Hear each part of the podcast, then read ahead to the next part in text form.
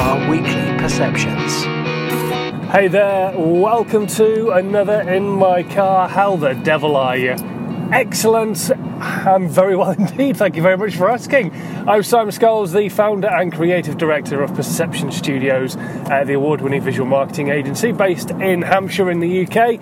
Um, as always, I like to try and give you guys some value. I've been talking about this with a lot of people lately, and I've spoken about it in the podcast before, and I'm going to go on and on and on about it uh, because bigger people than I have started to talk about it more as well. What am I on about? I'm talking about friction. So many people are creating friction with their content.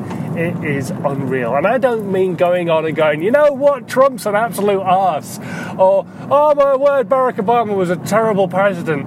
Or Theresa May, she didn't know what she's doing with Brexit. Um, I don't mean that kind of friction. I mean creating friction for people to be able to digest what it is that you've got to say. Because the chances are what you've got to say is valuable to somebody to be able to digest it. However, if all you do is write a blog and stick it on your website and expect people to be able to find that piece of content, you are creating friction.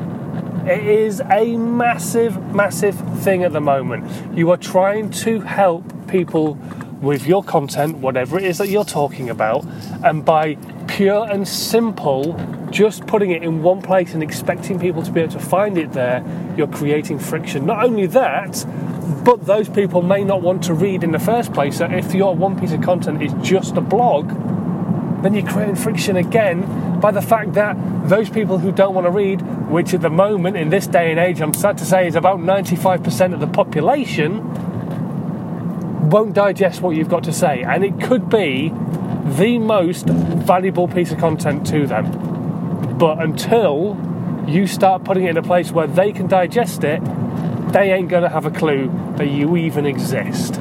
So you need to find a way of making your content for multiple channels. This is why I talk people through. It's, it's such a simple little process. It really is. You write a blog, you do a Facebook Live, you make the Facebook Live work harder for you by repurposing it. It really is that simple. But unless you get yourself into the habit of doing that, it becomes really hard work to do it. So all you've got to do is write a blog on a weekly basis, just 52 blogs in a year. 52! It's nothing. I'm sure everybody can come up with 52 subject matters that they can write about each and every single year. So you write about those 52 ideas, you then do a Facebook Live on one of the, that idea for that week, for that blog going out and then you repurpose your Facebook Live. You download it, you put it up onto YouTube, you embed it back into your blog. You take the audio off and you turn it into a weekly podcast. It doesn't have to be daily like this one. You can edit out short pieces of content so that you can turn it into short form video so people can digest what you've got to say that way. Or you can take what you've got to say, the bullet points out of it that really resonate with people, and turn those into memes. You can end up with like 12, 13, 14 pieces of content every single week. Every single week which means you can have like 56 pieces of content going out a month. Now, I know in the grand scheme of things, when you look at some of the big guys and what they're doing, that's not a lot because they're releasing maybe 10, 15 pieces of content every single day. But you've got to start somewhere, and you don't have the time to pay for a social media person to create a crap load of content for you every single day. You don't have the money to do that. You probably don't have the content to do that. But you do have the time to be able to create a blog and a Facebook Live every single week. If you don't have the time to do those two things, you're on a hiding to nothing straight away already anyway. So you might as well find the time to make that blog and make that Facebook Live, do that Facebook Live. I'm not saying your social media needs to replace selling because, frankly, the main thing for all of us is we want to make money. So you're going to have to sell at some point or another.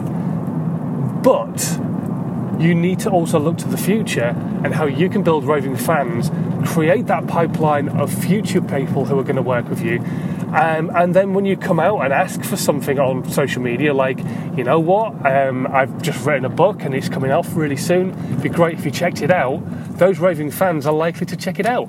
Or I've got a course coming up that I think might benefit you. I know you've been really loving the content, um, and I think that if you do the course, you could just push what I'm saying even further.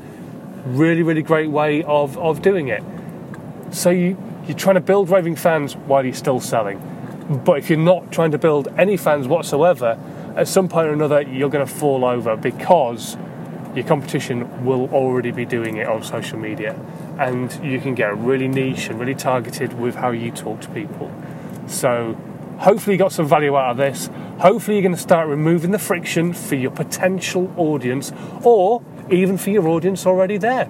You might write a blog, and those people might love to read it, but you know what? They want to save a bit of time. So if you turn it into a podcast, they're going to absolutely love you. Thanks ever so much for listening, and I will catch you next time. This podcast has been a Perception Studios UK production.